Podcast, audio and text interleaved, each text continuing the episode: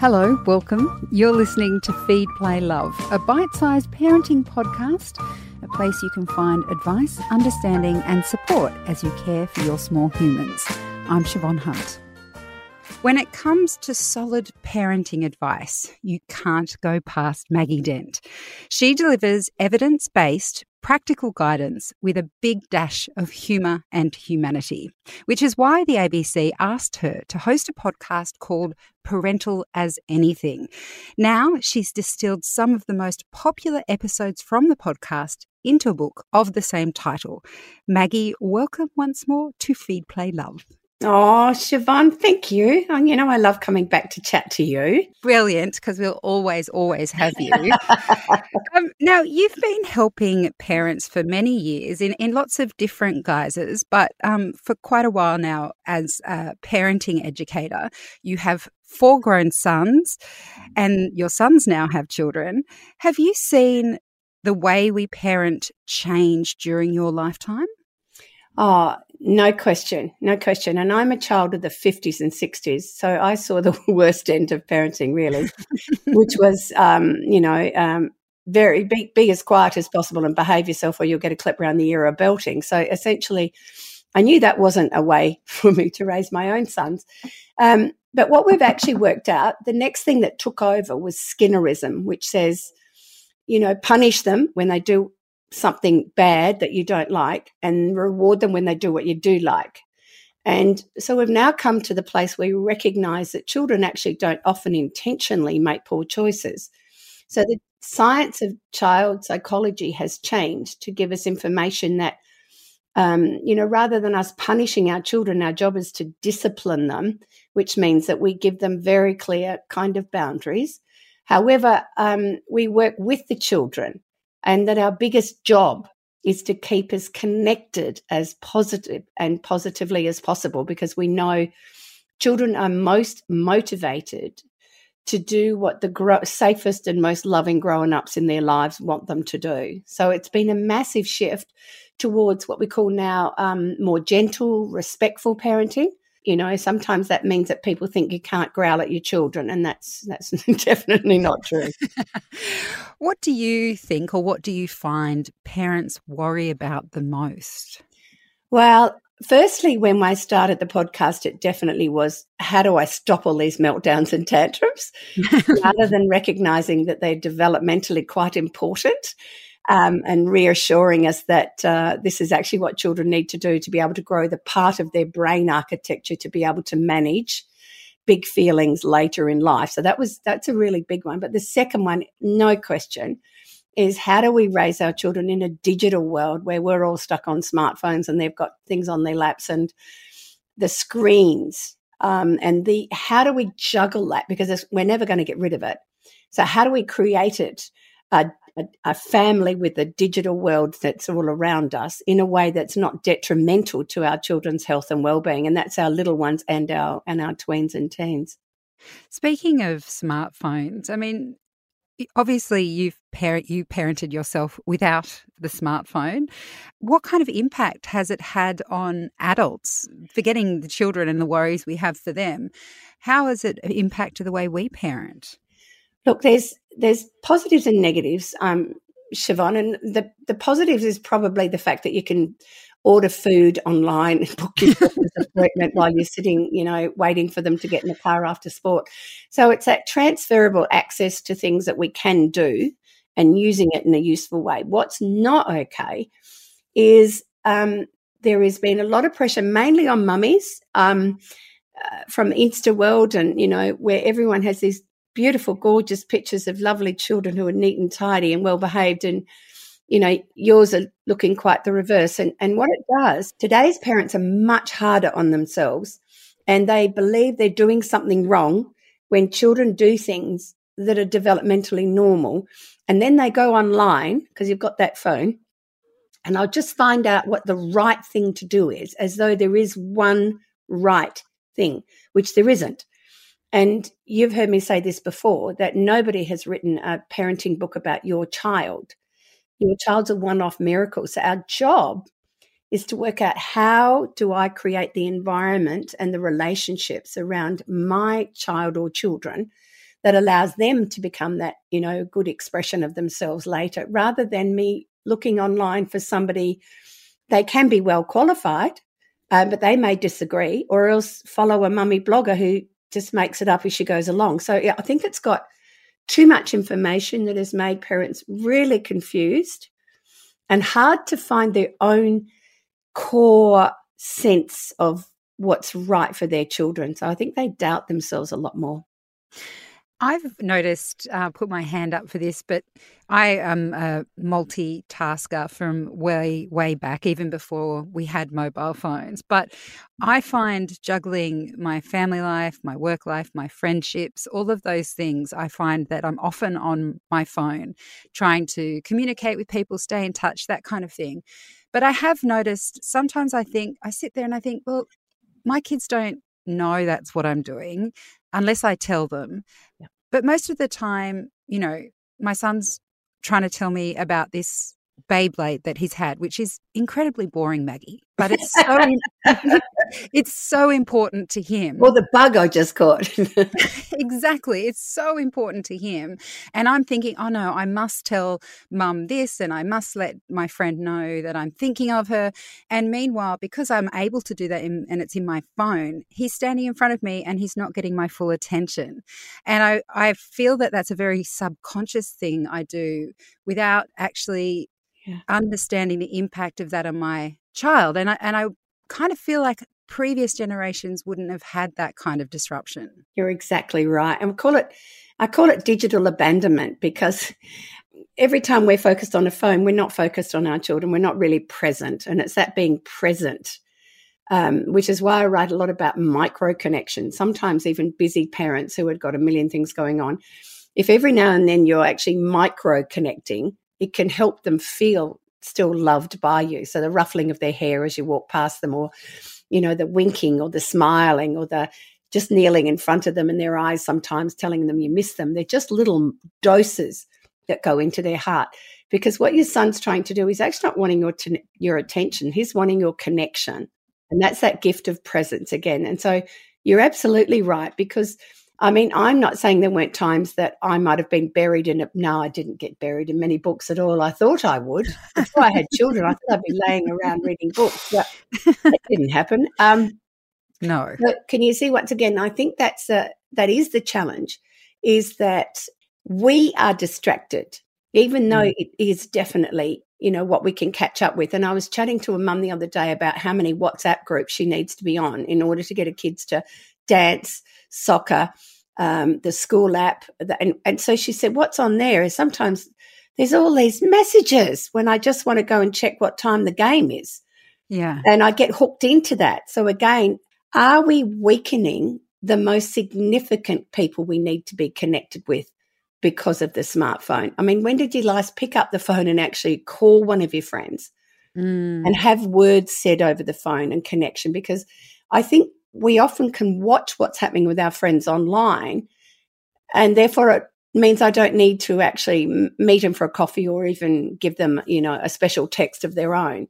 And I'm worried that that means that our relationships for us that keep us healthy, us grown ups, I'm worried that's that's not supporting us, and therefore we have less in our cup to be able to bring into our homes and families. You talk about the need to protect childhood itself. What do you mean by that? Oh, Siobhan, this is really what I, you know, I guess as I've got older, I'm watching children who have less time to be kids it's almost like the pressure, and I think some of it has come from what I call napalm, NAPLAN, um, at school, where all of a sudden we test them at those levels, but then we compare schools. So a school wants to be seen as a better school. So therefore, if I start preparing them for, you know, numeracy and literacy, therefore they'll be better. And that's not how it is. And that, you know, I, that, that children in those, especially those first five years of life, you know, they're born with no connectors in their brains, none at all. That's why they, you know, they can't even recognize us technically. Whereas a lamb can stand up, you know. Mm. So what's happening is this incredibly powerful window of an emerging brain that drives everything through the senses and that it takes time. And if you've noticed how long some little ones take to walk from your car to your door, you will see they have no concept of time and they shouldn't. But I kind of have a sense I see children hurried up all the time, way too much overscheduling for their ability to cope because they're they can have sensory overloads in, in moments where there's a couple of unmet needs, and that can be tired, or there's a poo that's due, or um, my jumper's scratching me on the back of my neck. I'm not, they're not able to articulate the pressure they're under, which forces them into what we call a bottom up meltdown. And then we wonder what we've done wrong as a parent. Whereas what happened was it was just too much for the child in that moment. And in one of the chapters, we share Dr. Shanker's model around energy and tension. And he explains it beautifully. And this will make sense to lots of people who suddenly have gone through their lovely bedtime ritual and uh, it's time for bed and there's a child bouncing off, off the ceiling. Well, that, that means that the child's energy is too high to be able to go into sleep. So, sleep, you need low energy and low tension. So there needs to be another step put into that program to allow that child to come down before they're able to go into that space. And yet, so often, um, you know, we'll want them to manage a shopping centre after school. They don't have enough energy for that. So, mm. of course, they have a meltdown, and we just get really cross at them, thinking that they planned that. and there's so little planning in so much of our little ones' lives, is they're just trying to cope.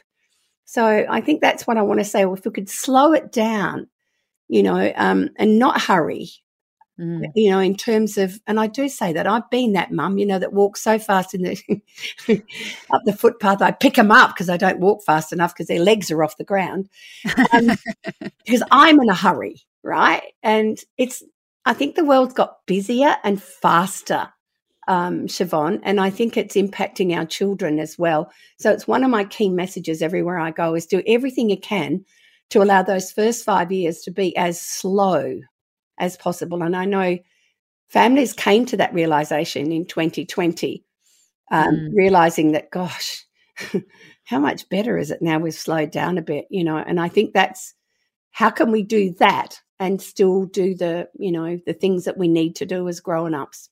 Has anxiety in children increased? Statistically, they say yes. However, I'm just a little mindful that we're much more aware of what it is and how to look out for it. And I just need to reassure us again there is healthy and unhealthy anxiety. And I think we get muddled up a little bit. And I also think we need to have more conversations about us as grown ups that anxiety is normal because we are human. So that's when our um, amygdala, our threat center goes, hang on, this is a threat to survival. And interestingly enough, in the, you know, caveman days, if you didn't respond to the saber-toothed tiger or the mammoth or something, you would have been dead.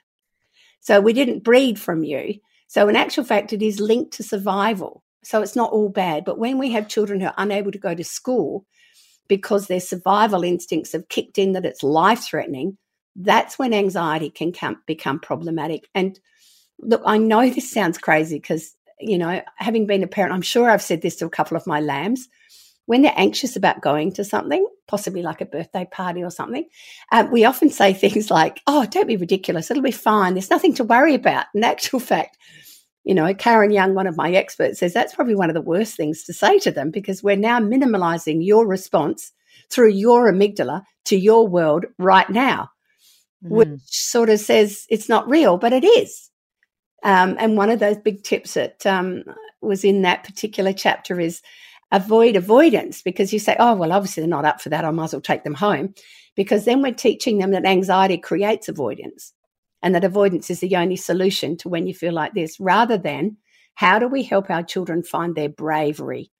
And that you might go to the birthday party and they're, they're sobbing, saying, I can't go in, I don't want to go. And you say, sweetheart, I can see this is tough for you and you're feeling a little anxious right now.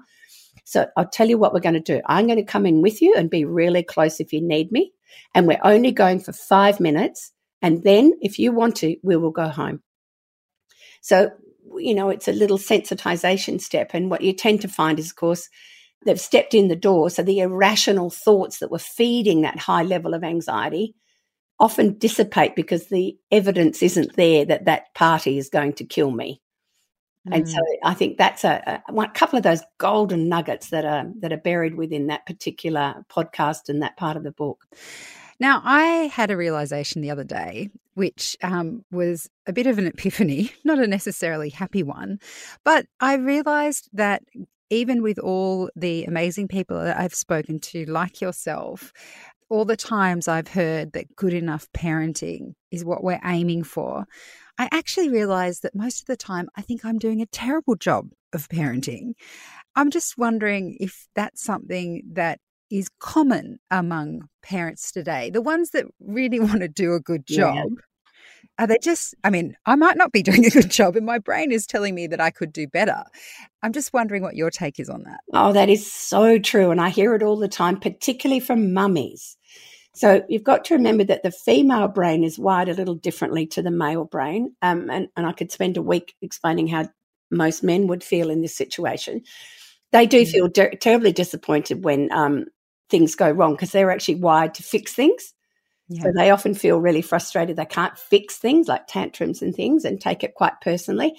So what we tend to do as females, we do what we call um, we compare and despair on ourselves. So as we go to sleep at night, if you are with a male, they tend to go to sleep in two seconds because they're in the sleep room. And we wonder why they do that. But we're there and as we're going through every choice we made during the day. And usually from a negative thing, it's that negative bias. So, what can I do to be a better mother? And I find that we've become even harder on ourselves, hmm. way harder, because if you wanted to go online, you'll find someone who isn't mucking up in an image, and that gives you a compared despair. So, it's really common. And I'm going to say, you know, you've heard me say some of the things I've done wrong, left a kid at the pool, you know, slammed his fingers in the car door, forgot book week. I've done it all. Trust me, I've got all those t shirts. Um, and I have four exceptional sons doing really good things in the work world and are loving daddies. All four are daddies now. And they laugh about my muck up moments and the things that I did wrong. However, what they did have, and this is what you have, Siobhan, is an absolute deep, unwavering love and connection with your children. And that mm. the number one thing that our children need. Yes, they need us to be firm at times. They need, you know, every now and then we will have a shouty moment and it won't ruin them for life. But there are times that um, we have to make choices that our children don't like. And that is also really important for them to know there are boundaries and I'm preparing them for life outside of home and that then later we feel bad because we want to be tender and mushy and lovey and soft. And this is kind of, yes, of course we do, but parenting isn't a field of daisies, as my friend Dr. Vanessa Lapointe says. You know, there are prickles out there. So I mm. think absolutely, I find today's mummies particularly are really hard on themselves when they are doing absolutely a good enough job to raise, you know, awesome kids. And I'm lucky I'm this old now that mine are I can see the evidence of me mucking up lots. But I do, I really do agree. We're absolutely beating yourselves up too much today as parents. Mm. Well, I think that's a good place to end. I want to end it on there because I'm feeling good. Maggie, thank you so much for your time today. My absolute pleasure, as always. That's Maggie Dent, parenting educator and author of Parental as Anything. To grab your copy of the book, check out the links in the notes of this episode. Feed, Play, Love is a babyology podcast produced and presented by me, Siobhan Hunt. I'd love to hear from you, so if you'd like to get in touch, email me at feedplaylove at theparentbrand.com.au. See you next time.